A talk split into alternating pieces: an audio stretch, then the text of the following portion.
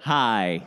Thanks for tuning in to our Patreon exclusive uh, Patreon episode for you exclusive patrons of this podcast. This was a thing hosted by me, Ray Hebel, and my co host and love, Rob Schneider, Robert W. Schneider.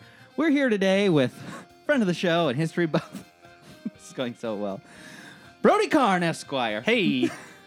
That's that's impressive, and you're off book too. See, We're Rob likes perfect. to keep his short and sweet. I like to just make sure everyone knows what they're listening to. I don't think anyone understands yet what they're listening to. This is a Patreon exclusive stream uh, podcast exclusive episode for our patrons out there for $5 patrons for our old Lucy level patrons. Can you do it as old Lucy? For our old Lucy level patrons. Oh, Ray, I'm the queen of comedy. Oh, my sciatica. you want to bring on our guest? Well, we are here with Brody Carn Esquire. Bro- You may remember Brody from some of our previous uh, Patreon exclusive uh, uh, episodes, patrons. So, Brody, uh, what do you have for us today? Well, thanks for having me back for another one of these exclusive Patreon episodes. Hey, look, we love to have you. Your work. You know, people are paying not for us, Ray. They're paying for Brody Carn Esquire. Oh, I know. That's why we appreciate Brody. Brody God. Carn Esquire. Yeah, yeah, yeah. He reminds me of a virile Gail Gordon. Oh, Viral. Viral. thank you. You're welcome. You're welcome. Yes, so we're we're gonna go back to the Gilded Age again today, fellas. I love the you Gilded know, Age. there was so much going on at this time that deserves to be remembered or at least thought of from time to time. Okay. Uh, so you know, we- Contemplated before you go to bed. We've had uh, It we've was there. We've recorded some other episodes that take place in that time, and we're gonna take a walk back there again. Can I ask you a question? This is an Yes. honest, legitimate question. Sure. Let's imagine, in the honor of the Gilded Age and H.G. Wells and all that fun stuff, Jules Verne, imagine you had a time machine. You had a time machine. Where would you go? I mean, I think 30s Hollywood. Really? Yeah. So you could be with all the other closeted actors? so you could have some friends with Clark Gable and Wallace Beery? Yes. and the Marx Brothers. The Marx Brothers weren't gay. I know. Well, that's what I want to be around. And you just turned it into some closeted thing. I am not closeted.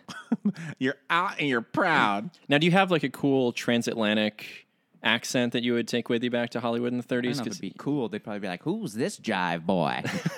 Well, you know, upcoming there is an episode on the history of the transatlantic accent. oh, a little plug. yes, and I taught Ray all about the transatlantic accent. Are you able to do it yourself? Oh yeah, absolutely, I can. Is that the transatlantic? I, exactly.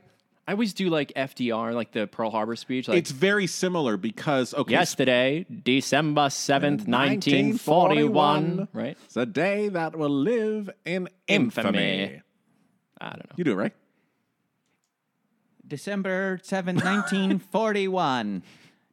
A day that'll live in infamy. Why is Nathan Lane Franklin Roosevelt? Because I feel like that's going to be, he would play a good Roosevelt. He would be. oh yeah, that's true. Yeah, I that's would true. say. Can you do anybody else besides Nathan Lane? Um, I'm Robert P- De Niro. Hello. Oh, that's. I feel like he's right. Are you looking at me, punk? Are you looking at me? Huh? Paisan? That's good, man. Thank you. Anybody else? I'm Christopher Walken. Whoa! Wow! Wow! wow, you're good, man. Yeah, uh, with Christopher Walken, what you want to do is you want to change the punctuations. Oh, interesting. Yeah. Inter- I hear that when he gets a script, he erases all the Uh, punctuation. I heard that too. Can't confirm it, but I heard it, and it makes sense. Can you do like any women? Can you do like Hillary Clinton or somebody like that? Donald Trump would not make a very good president. Take it from me. A woman who lived in the White House and saw the day to day activities for eight years.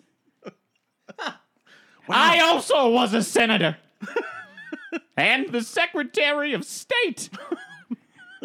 I don't know what state That was or great. what state I'm in. That's great, right? That w- I picked. That, I figured that one out in 2016. I thought I was gonna have some legs with it, but that didn't work. That's okay, man. But really nice work. Thank you so much. Yeah, he's so such a talented impressionist. What a what a find! What a as- as find! We're partner on very this lucky. podcast. We're very lucky. The Yeah. Frank Caliendo of uh, Granada Hills is. Mm-hmm. so much. which I think I think actually is on your Twitter, right? Yeah. At Frank Caliendo of And then, uh, Granada and then Hills. www.thiswasathinking.com. Okay, so we've we've discussed which eras everybody wants to live in, um, but, you are going to teach us today Yes. about th- what? Well, alas, we're going back to the 1870s, 1880s, Back to the Gilded Age. the Gilded Age, Gilded Age. uh, which was actually a, a term made up by Mark Twain. Did you know that? Mark Twain said the Gilded Age. Yeah, and it's, it's G like gild, gold, gild. You know, like gilded. Like Yeah, meaning, yeah, that's like, what I- yeah. luster on the surface, Yeah. but nothing underneath. yeah, Yeah, that was the term that Mark Twain came up with to describe that era. It's actually a great way of describing it. Yeah, because know what that's they- pretty much. Called weird words that he said. Hmm. Twang. Oh, No, I'm just kidding. Can you do a Mark Twain?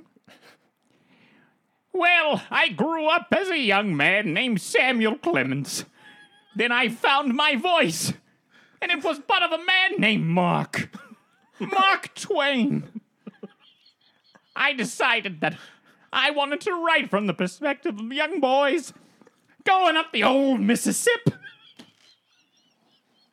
Riverboats. while we're on it, I mean, I would pay to see Nathan Lane as Mark Twain in like In a, a biopic. heartbeat. Like Yeah. like Hal Holbrook's Mark Yes. Twain. Yeah, now that Hal's gone, Nathan's taking over. And roll. Ah, howdy. I'm but a poor writer, but there will be a award named after me for my humor. Unfortunately, a lot of the things I didn't write in jest. but many people don't know that now. Let me put on this cap so I really look like a steamboat captain. Ow! This hat's too small! That's great. Oh my god! So much. So okay, so so Samuel Clemens. He's on the Mississippi writing. yes. Uh, Yeah, sure. Nathan Lane, as, Nathan Lane is- Mark Twain, as Mark as Twain. Samuel Clemens, as Yes. Mark Twain. Yes. right. Oh my God! How do, what an act to follow. Look, Yeah. I've been working on this for a long time. So besides reading Mark Twain Yes. uh, in this time, you know, people didn't have a whole lot to do. was a Gilded Age. It was the Gilded Age, you know. It was just the 1870s. Like times nothing were happening. Simple, simple. Nothing happening. Yeah, nothing going on. No war anymore. no, War no, was no, over. no. and uh, and things were looking pretty good there. But then something happened that, and this is like a, a brief blip in history that people were so into and then abandoned the idea of altogether. And that, my friend, is pedestrianism or race walking, like speed walk. You know, race walking. And and just to be clear, when we say race walking, you mean we're going to have a competition about who walks the fastest? It could be one on one, it could be 15 people. And typically, these contests would go on for about six days straight. Yeah. Yeah. And so f- f- earlier on in the century, and then even back into the 1700s, uh, competition walking was a thing. Um, the, one of the most famous pedestrians of like that early time in, in England was uh, this guy named Robert Barclay Allardyce, and he was called the celebrated pedestrian of Stonehaven. The Michael Jordan of walking. There wasn't a lot to do. Pierre Salon Salala walked so Michael Jordan could run. the way this man left, right, left, right, left, right, left, right, better than anyone else. Well, you know how running was actually invented was this guy tried to walk twice at the same time. oh, Yeah. Yeah, it's a little faster than a skip. I've left my trot right behind. so this dude was walking uh, one mile every hour for a thousand hours. That was like his his shtick. one mile Every hour. for a thousand hours. right. So walking one mile an hour, not that fast, but it was more about doing it for that extended period of Where, time. went- where did he go? Couldn't he get Just- an Uber? Yeah, I know. Or- or- actually, in, in parts of England, like renting a helicopter is cheaper. That would just could have solved that problem. Absolutely. yeah. His rating was too low. Yeah. But, but what he did, I mean, this is back in like 1809. He did this, but what it did was it kind of started capturing public's um, the public's imagination. And at his peak of his career, about 10,000 people would come out to watch on the like the race course, if you will, of him uh, doing this like athletic challenge. And uh, there were attempts to repeat this challenge by some other pedest- pedestrians. George Wilson was one of them, uh, who attempted to walk that 1,000 miles in 480 hours in 1815. Uh, we'll never know if he actually got there because he was like three quarters of the way done and he got arrested for disturbing the peace. What the hell happened? Wa- Well, there- I- I don't know. I don't know what happened, but he was disturbing the peace of, you know, Bone End or wherever he might have been. What the hell was this man doing? He was clanking pots and pans the whole time. He might Taking have been essential workers. he might have been starting to break into a bit of a canter. Oh, uh, yes, you that know, could have scared and people. That well, that certainly would have been, been against the rules. Yeah, Yeah. That would have been cheating, Oh, maybe that's that was disturbing the peace. disturbing the peace. disturbing the peace and tranquility of good sportsmanship. Can you imagine Throw the him in the clink, boys. People on the sidelines being like, "Oh, blimey, I see that that bloke's breaking in a bit of a trot. He is. He's not walking. He's not walking. Why ain't is that, that fella's not walking right there. Break his legs, Arnie. Liza Doolittle's walking by. She's like, "Flowers, flowers. Oh, you're not walking. He's trotting. He's trotting. He is. Arrest him, officer! Throw him in the clink! He's on the gins. What done him in?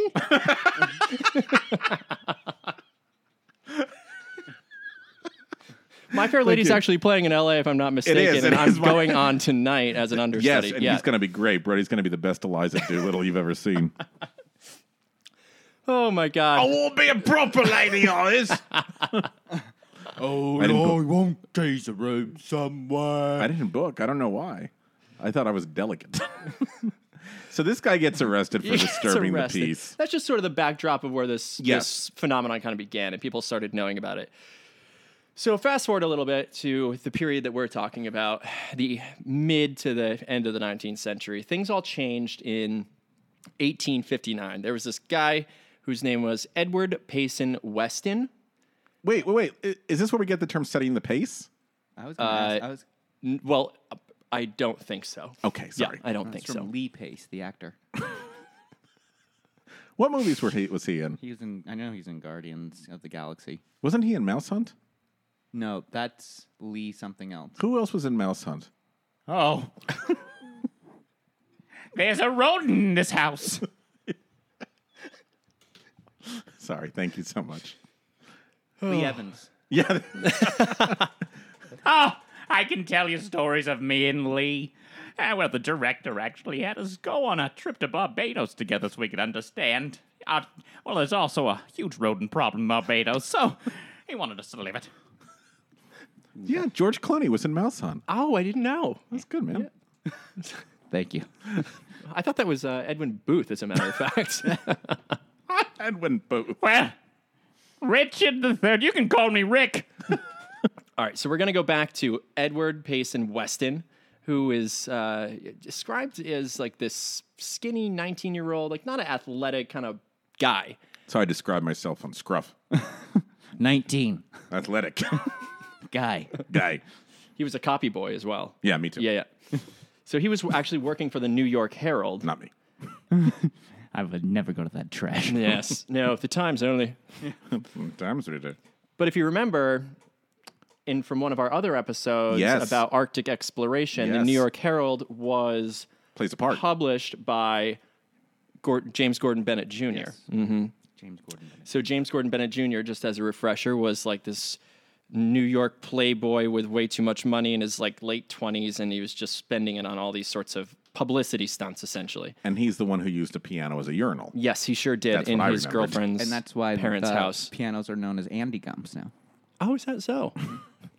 so this kid Weston Weston is working for the New York Herald, copy boy, and um, it, this paper ended up covering his career after this incident I'm about to describe. So he was going to get a box of flowers from this delivery wagon, then he had to like send it off as a gift for his boss, but he forgot.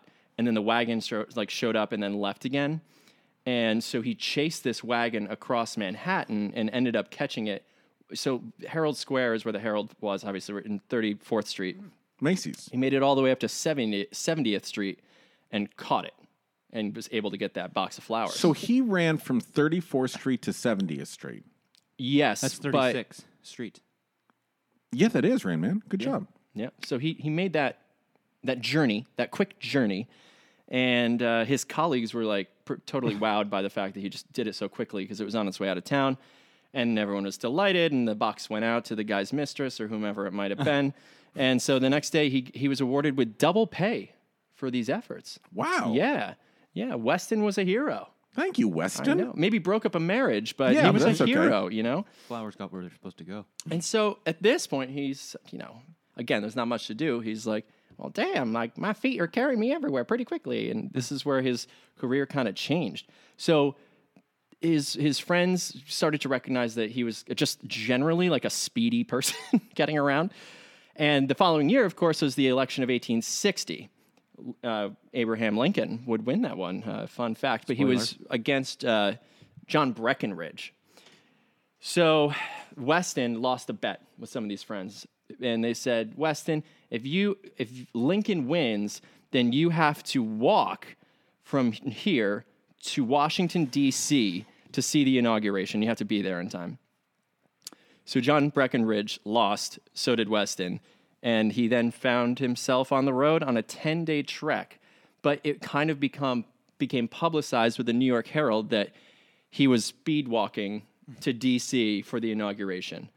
And and he did it in in 10 days. And so now he's like starting to become nationally famous. He's like in the newspapers right alongside the celebration of Abraham Lincoln being elected.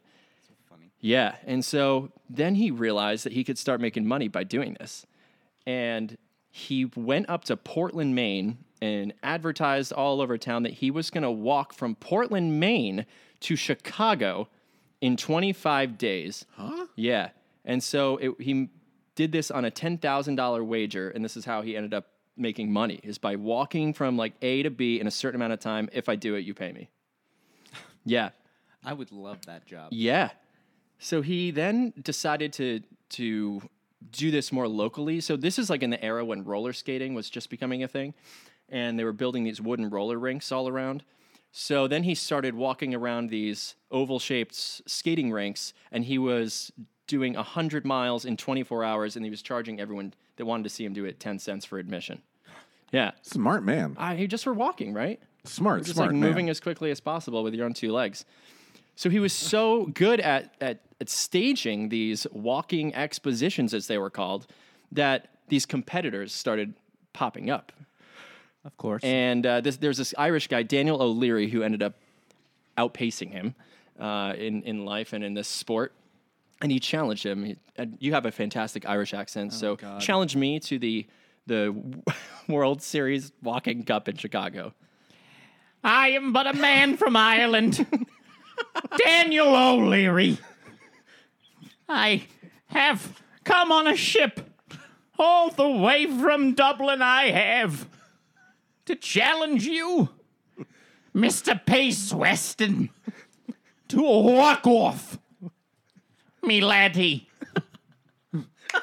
So Weston versus O'Leary for the walking championship of the world. They were advertising this. It became a huge thing, and this was really the birth of that sport, that short-lived sport in the 1870s, 1880s. So they planned a 500 mile race, and in this arena in Chicago, it had a capacity about of about 10,000 people per night. But it's a 24 hour race, so you can sell tickets all day, all night, and just keep the doors revolving. So they estimated that there were about 100,000 people that came to see these two walk against each other for the entire week. How many? Uh, 100,000 people. And you know, for that whole week, because it was a 500 mile race, do you know what the music they played?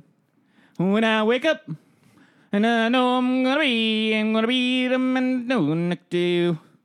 And I wouldn't walk 500 miles, and I wouldn't walk. And there goes Weston Pace. It'll be one year to hope Dennis O'Leary's captain. I wouldn't walk 500. and I-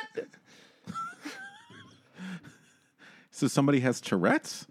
No, they just played that song. Oh, So it was just after midnight on Monday, November 15th, 1875, is when the race started, around one o'clock in the morning. Do you know why?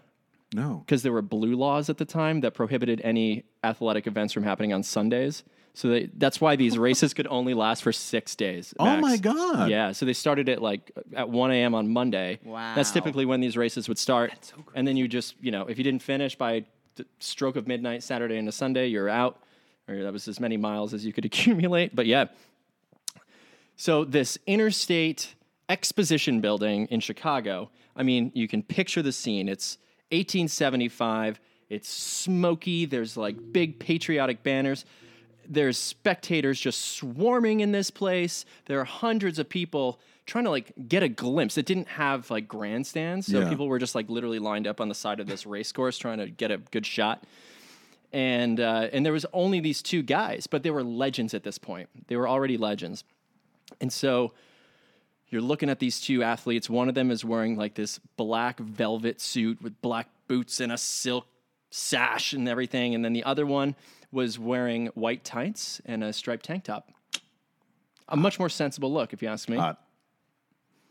Uh, What was the guy, what first guy wearing? He was wearing like a black velvet suit with tall black boots. And it looks like Amateur. the one guy is the first person to introduce athleisure wear into the competition. People in New Jersey that are Italian will be rejoicing. So they're stretching, they're getting ready to go, and then finally the mayor of Chicago comes out to announce the race, and this was a big deal. It sort of added to the spectacle Yeah. of the whole thing. They played the national anthem. There are bands playing, and he's he's the official that's starting the race, and he's one, two, three, go, and shot the gun, and they went off. Now, it's a walking race, so a lot of you excitement after can't- that gunshot. Yeah, yeah. But here's the thing is Weston had his own style. It wasn't just like one foot in front of the other. They called it the Weston wobble. And in fact, sometimes they called him Weebly Wobbly Weston. Weston. How did Mr. Weston walk? It was a it was a wobble. There's no video of it, so it's hard to say these days. But it was sort of When a the Western wobble. Hey, yeah. It was this i- idiosyncratic uh, walk that you could gain more ground without breaking into a trot. you may get into this. Have you seen the speed walking in the Olympics? Yes. It, I feel like kind of how. Have you ever seen it? No. It's like a group of people, and they're all almost like going in unison, Mm-hmm. in sync, So like as a shifting from group. side to side? Yeah, and Yeah. that's kind of how they do it. And so I'm curious if that's kind because I mean it's one of the oddest things, and I didn't really even know about it until the recent Olympics. Yeah. and just it was like one of those things on Twitter, like what? Yeah, it's is- nuts. And like people, I mean, enough people train to get into the Olympics to do it, but it's just so funny. Like now, I picture that that same odd- kind of wobble, yeah. right? This was a little bit different because there, I'll get to it, but there were rules that were created Oh, to like sort of standardize the practice of walking. Yeah. and at this time it wasn't. So these O'Leary and Weston were had completely different styles. Chicago at the time had a pretty big influx of Irish population. And so O'Leary was obviously the huge favorite in sort of that um, newly arrived immigrant kind of crowd. So he had a whole bunch of, he was like the hometown favorite, Yeah. essentially. Um, so they get going and uh, and then his adversary, you know, Weston, he was like a New Englander, and uh, he often raced in flashy outfits. But he'd made his name when he did the Portland to Chicago thing. He also had been making money longer. He kind of became wealthy. He made that ten thousand bucks, but I mean, he was like a blue-blooded Yankee. So there was, it's almost like the musical Ragtime, right, where you have like all the factions, and that's what Yeah, I'm yeah, yeah. picturing.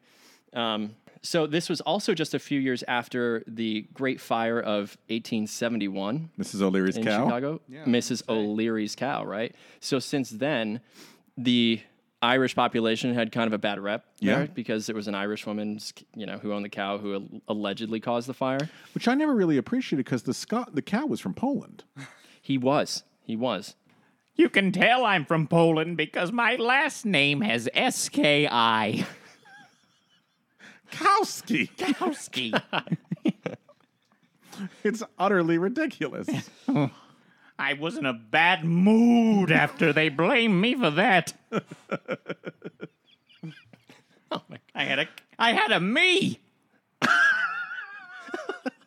a cow. I had a cow.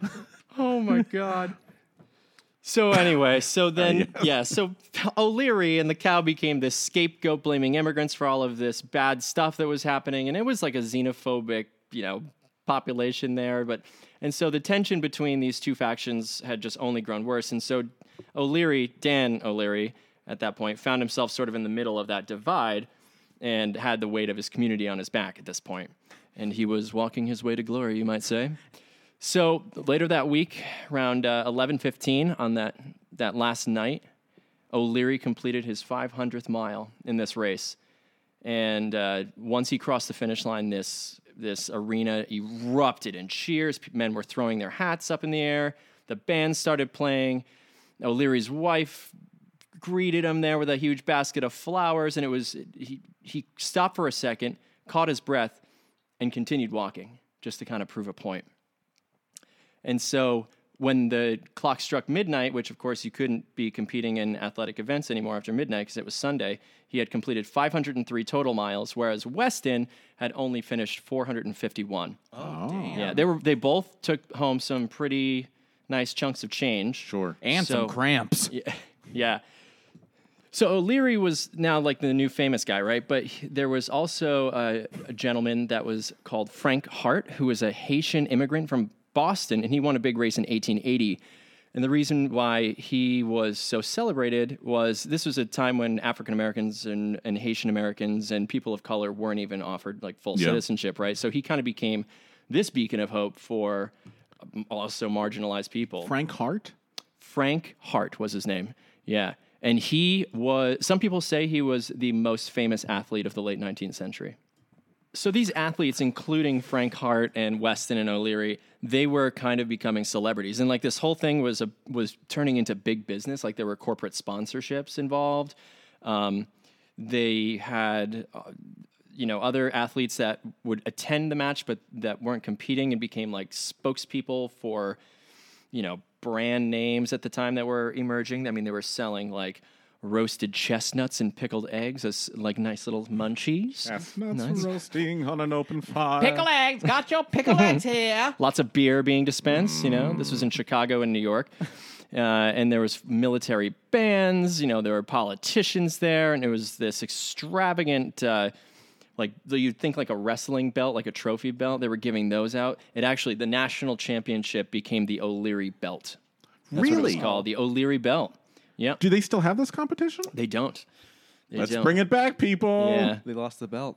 Oh, yeah. There's some historians that uh, compare this to like a week long NASCAR race among just Oh, people. wow, you know? okay. And like that was the- kind of the, the vibe of the people that were showing up to these. It was like a patriotic, like, Sounds America, like a nightmare. we walk race. Yeah.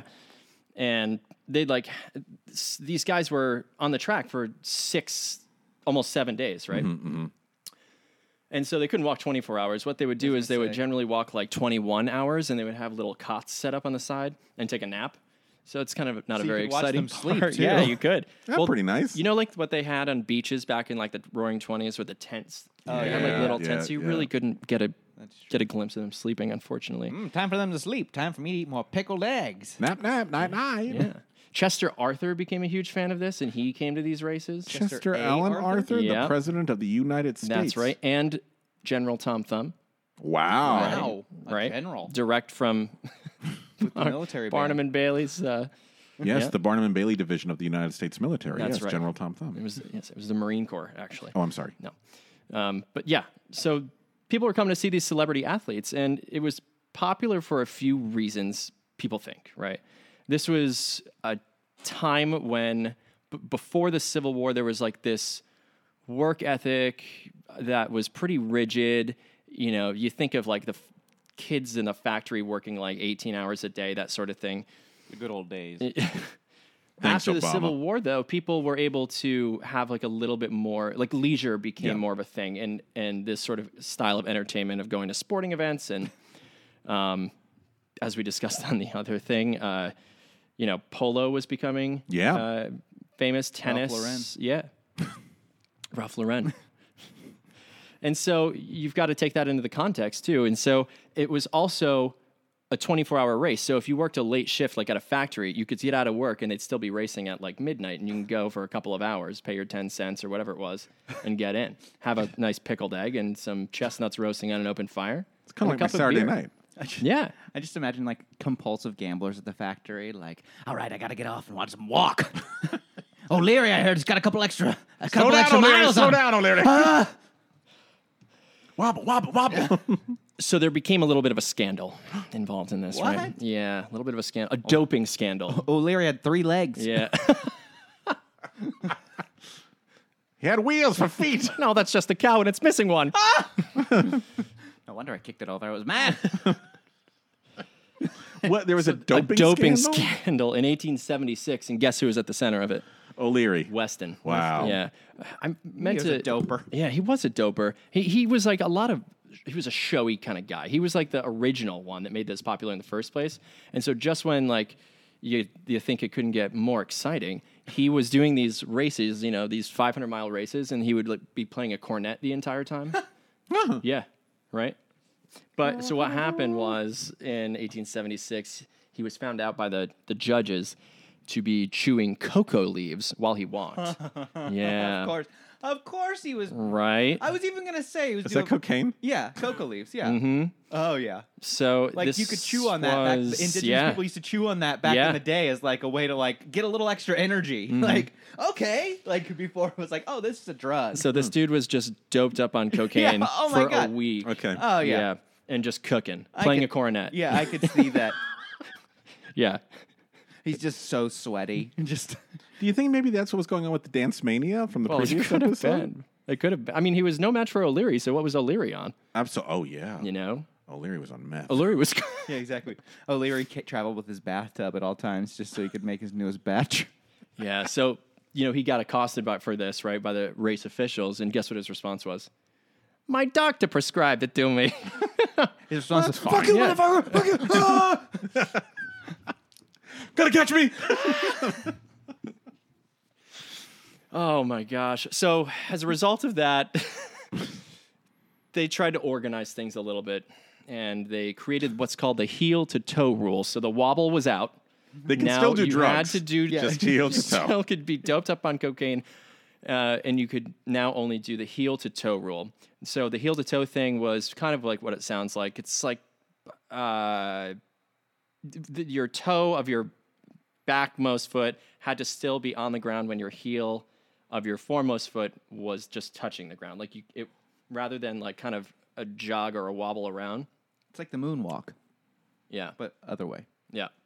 And this all kind of came about because of the wobble that uh, our drug addict friend was doing over here. Wobbledy wobbledy Yeah. wob wobbledy wobble. You know what's interesting though is one of the things that they allowed for for a stimulant was champagne. Oh, of course. And in almost every one of these races that I've read about, the guys were pretty much hammered. Like it's like in the my sister just ran the Chicago Marathon today, and I just imagine like when she comes for like a water stop, you know, after like mile eight, and it, she just downs like a bottle of champagne. Yeah. and they would Ooh, drink it by the Dom. bottle when they stopped. Yeah, Oh, of course, that dude was coked out of his brain. He's Yeah. got to do something to mellow him out, right. Yeah. So these guys pretty much became professional celebrity athletes and like kids were looking up to them as heroes as well. This is when These this men is that when were walking. Yes, that's right. But this is when trading cards became a thing. I'm serious. They would be on the on like the backs of cigarette packages and people would cut them out and, and trade. I also just imagine like, and coming now from Jordan Brand, the Air O'Leary walking shoes. Be just like your favorite Irish walker on the hardwood rounded floor. Also comes with coca. Easier to put on. Now we only have 20 holes for your laces. Now you don't have to use one of those tools to lace up your shoes. All comfort. Oh, boy. Look at those kicks. you can do heel to toe in those, but no wobbly wobbly wop. Nope, nope, nope, nope, nope, nope. And if you remove the side pouches, room for your bunions. Com- Coming up next, the Weston Pace Pumps. From Reebok. And don't forget our ad campaign for the O'Leary's Oh No's. Oh no's walking. That's all oh no's. Bono's campaign, anyone? No, never mind. Okay. I'm with you now. Okay, great. Yeah, I'm with you now. Sorry, thank you. Sonny Bono? No, remember the Bo Nose campaign from the early 90s? No. Yeah, b- it was Bo. Oh, b- oh yes, Bono. Yes, yes, yes, yes. Yeah. okay, Yeah. Yeah. It was like Bono's baseball, Bono's basketball. Yeah. Jokes are funny when you explain them. I remember. Do you remember the the Bono's biopic with Nathan Mm-hmm. Lane? I I started off as a cross country runner. But then I realized the second I picked up a bat, oh, I had much more than the legs underneath me. I had my upper body. Yes, it was strong. I can't think of this fucking guy's name. Sorry, God. Bo Diddley. Mm. No. no, No. Bo Diddley. it's a jazz singer, right? Yes, I was also that part. oh, let me tell you about the jazz scene. In the 1920s, I was doing heroin through my eyelids. through my eyelids, a little trick I learned from someone you may know, Miss Billie Holiday. Billy Holiday. Yes, that is a fact about Billie Holiday. Okay, so they're selling trading Wow, we cards. got Yeah. trading Oh, yeah, cards. trading They're cards. trading cards. kids are looking up to these guys and uh and then th- not only that but like these backyard rivalries started happening almost like in boxing or wrestling nowadays right Yeah. and and you know like pay-per-view and you're watch what i'm not a boxing fan what, what are the guys names They- like Evander Holyfield, Yeah, Ask yeah, Rob. yeah. yeah. Rob the boxing. yeah sure sure Evander Holyfield, Mike Tyson, Logan Paul. uh, George Foreman, Chris Paul. or no. Uh, uh, Logan Paul's brother. Joe Jake Paul. Lewis, Max Schmeling. Come on, that's a real person, Max. Schmeling. Raging Bull. Raging. Jake LaMotta. Yeah, that was. He's a boxer. Yeah, okay. I know boxing. Yeah, you know who played him? Robert De Niro. Robert De Niro. Oh, I can't get another punch in the face. Ray, shut off Raging Bull, okay? We want to I'm get sorry. Let me tell you, working with Marty on this one was just a real treat. Marty decided he wanted to go black and white for the picture as opposed to what was popular at the time, color.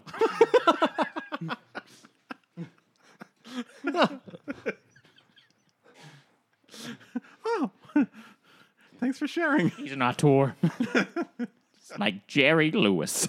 oh, Jesus. So you know what? what- One of the kind of cool aspects of this this fad, if or if you will, of this sport was that it encouraged female involvement as well. Ah, yeah, and so you know, this is a time when there are all of these wacky theories about th- women, the female reproductive system, and and of course, men came up with this idea that it would be disturbed or contorted or injured if women exerted too much in exercise, right? And so this was like one of the first outlets for women to become athletes. And so We yeah. talked about that a little bit on our Jazzercise episode, which was our first episode. I thought about that actually Yeah. when I was researching this because there, I, I think maybe there's a there isn't a connection, but it seems that there might it might be like the descendant of this idea. yes. Yeah, Yeah. but you but just underlining your point, which is that, yeah, women were told do not. Right. Because it's going to screw up your reproductive organs. And if you don't, if you can't have babies, what's the point? And jazzercise, I forget when that was in like the 60s, 70s. It came the, about. se- the 70s is when it was really taking off, but then the 80s is when it became like an international sensation. so a hundred years Mm-hmm. after this, and there's still right. which is incredible, which is just incredible. Yeah. But these women, even though they were doing it, I'm sure were being looked at by a lot of guys in society saying, you know, you don't want to, why do you want to be looked at as quote unquote Sure. masculine? Yeah, they they kind of were in a way uh, outcasts. You Yeah. know, like they, they weren't living the typical Orthodox feminine life in uh, 19th century America. One of the most famous of these these ladies was uh, her name was Bertha von Hillern, who was born in Prussia, and then she came to the United States. Uh, in 1877, in order to sort of participate in these races, Did now from Prussia to America, did she walk? she swam part of the way. Hmm. Yeah, Thank you, Prussia. yeah, yeah. That's beautiful, Prussia. That's beautiful, Prussia. And so f- she also spent her time when she wasn't racing advocating athletic exercises for women, and she appeared like in all of these public competitions to encourage female involvement. Wow. And when the bicycle was invented, she was like going around the country giving demonstrations on cycling for women as well. And this is the bunny hop. What? the bunny hop on a bicycle. It's Oh. like an ollie. but when you get both tires off the gr- do you not know bicycling? Thank you, Bertha. It's, I'm just going around. All right. Ding ding. bye bye. So Marshall Funny in my won head. with 234 miles, but then Bertha wasn't going to take that shit, and she challenged her to a rematch in New York. Bertha's usually dumb based Come on in, what I know. yeah, come on in, Bertha. So Bertha turned the tables, probably with the cocaine and the champagne, and she ended up winning with 323 and a half miles. And uh, Marshall mysteriously had some trouble with her feet right before the race. Love Bertha to death.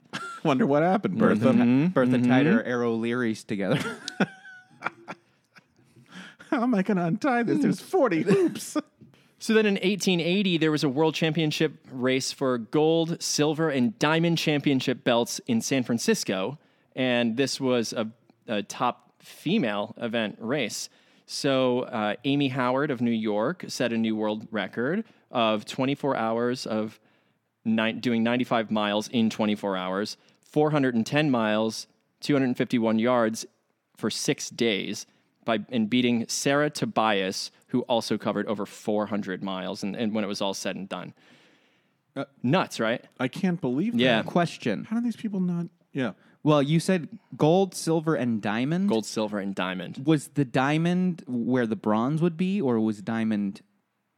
The I don't number know one? It- what I don't know. the- I've just yeah, never I don't heard know that what the before, and it's hierarchy like- was. It just sounds. Diamond sounds like it'd be better You than think everything. diamond Yeah. would be better than gold? Yeah. So throughout this, uh, the big part of it was side betting on these athletes, course, right? yeah. This was the origin of modern sports betting as we know it today, and like fantasy football can thank this sport of pedestrianism for all of these like betting saloons and What's betting the over parlors. under on Mary Marshall?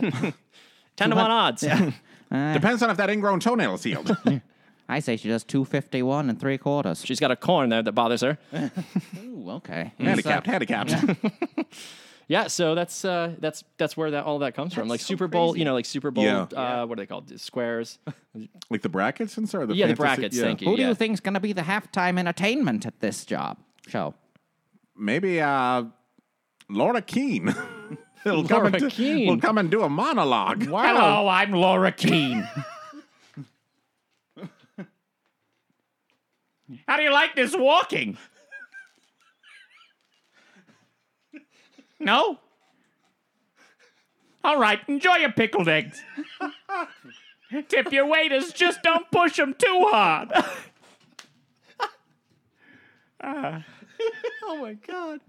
So they had that big championship in uh, in San Francisco, but by the, the next year, March of '81, this sport p- was pretty much over, like uh, as quickly as it began. And Wow. It was the final years of the O'Leary Belt. Um, Dan O'Leary had set this whole thing up, uh, who took the, the the race course, I guess, and the New York Times was there to report. And it had fallen so out of favor that the New York Times described these six uh, competitors as six miserable wretches toiling wearily around the track in front of a meager crowd not sufficient either in numbers or enthusiasm to encourage the six men. And part of this was that all these celebrity pedestrians had started to retire, right? They're getting too old. They got to get out of the sport. And public interest, because they retired, had vanished. The venues were like pretty much empty during the day. And at night, it was like a 10% of what it used to be the Times said, quote, this fact points to an inevitable conclusion that the people are at length awakened to the fact that walking matches, if they are not hippodromes, in the worst sense of the word, are brutal exhibitions at best and ought not to be tolerated in a civilized community. Oh my god. So people were kind of fed up because I mean, like these people were collapsing, you know, through the races and like dehydrated, downing champagne, like chewing on cocoa leaves.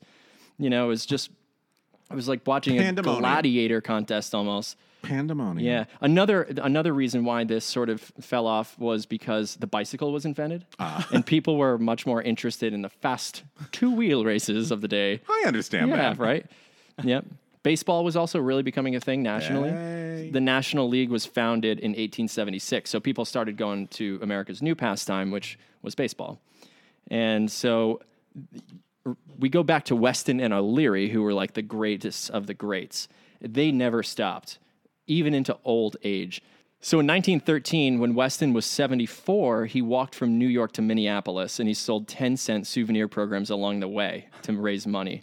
And O'Leary kind of monetized the baseball situation and he became a traveling baseball pedestrian and he staged all of these competitions where he, before games, he would challenge some of the ball players to run around the bases twice while he walked around them once and he would like always win even in his old age he still had it Wow. yeah and so then he would pass through the stands and this is kind of sad but he would like beg for money and like ask for nickels here and there to subsidize uh, his his pay Oh. yeah so they, these two guys like you know they were like the biggest in the sport and they went head to head in like the first big race and they really kicked it off and so like these two old men with this this dying livelihood. You know, it's kind of a sad end to the story, and That is life a very moved sad on. end.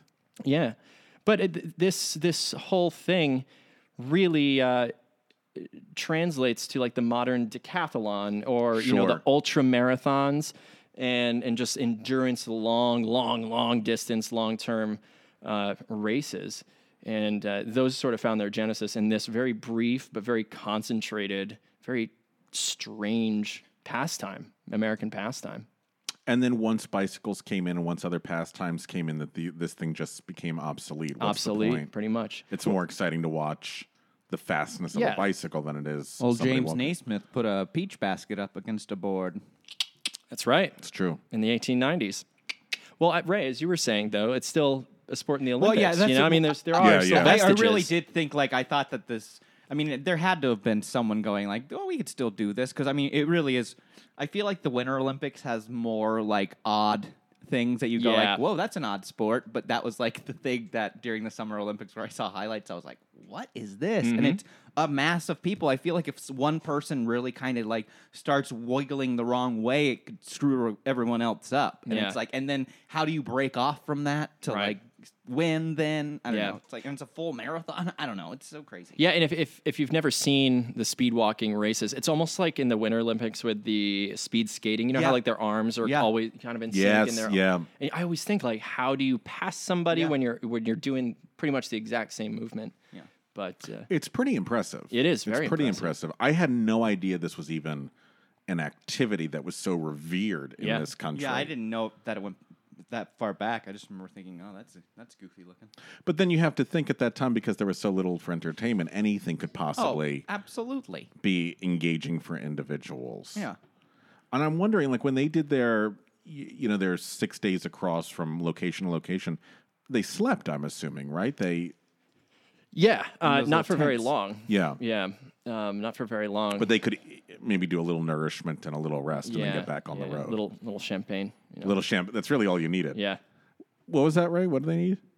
Uh, they were eating sausages. Oh, Ray, Ray made a, some sort of gesture, and I couldn't figure out what they were doing. But Mm. it's eating sausages. Oh yeah, that's a saus- that's a kielbasa. that's a kielbasa. Brody, thank you so much. Oh, thank you for having me. for educating us I once had again. no idea about this. Yeah. I bet Ray, based on what I know about your athletic prowess, this might be the place for you. Look, I've been. See if the Parks and Rec have a walking class. It's true. I actually have a tango class. I have to still audit. Yo tango, Yeah. Me tango. me tango. Yo tango, me tango. Yeah. But Brody, thank you so much. This has been an absolute pleasure. Next time, you know what? I'm going to be really proud of myself. Next time I walk, I'm going to tell people I'm athletic. In fact, I do my sport every day. Some people don't. Dedication. I do. Some people walk without something in their ear. I walk listening to a complete soundtrack per walk. Oh, yes, I do. I know. Nothing like hairspray to motivate you to get from my chair to the driveway. Whoa, oh, oh, I need to wobble. That's good, buddy. Thanks again, Brody. Thank you so much, guys. Thank you. Thanks, I- Ray. Thank you, Rob. I love you. I love you. I was audience, but I love you too. Oh, and I love our Patreon listeners. Thank you, patrons exclusives. Go take a walk. Go take a walk in a nice way. And before we go, a final word from the President of the United States, President Joe Biden. Come on, man. Come on, man. Ah. Kamala!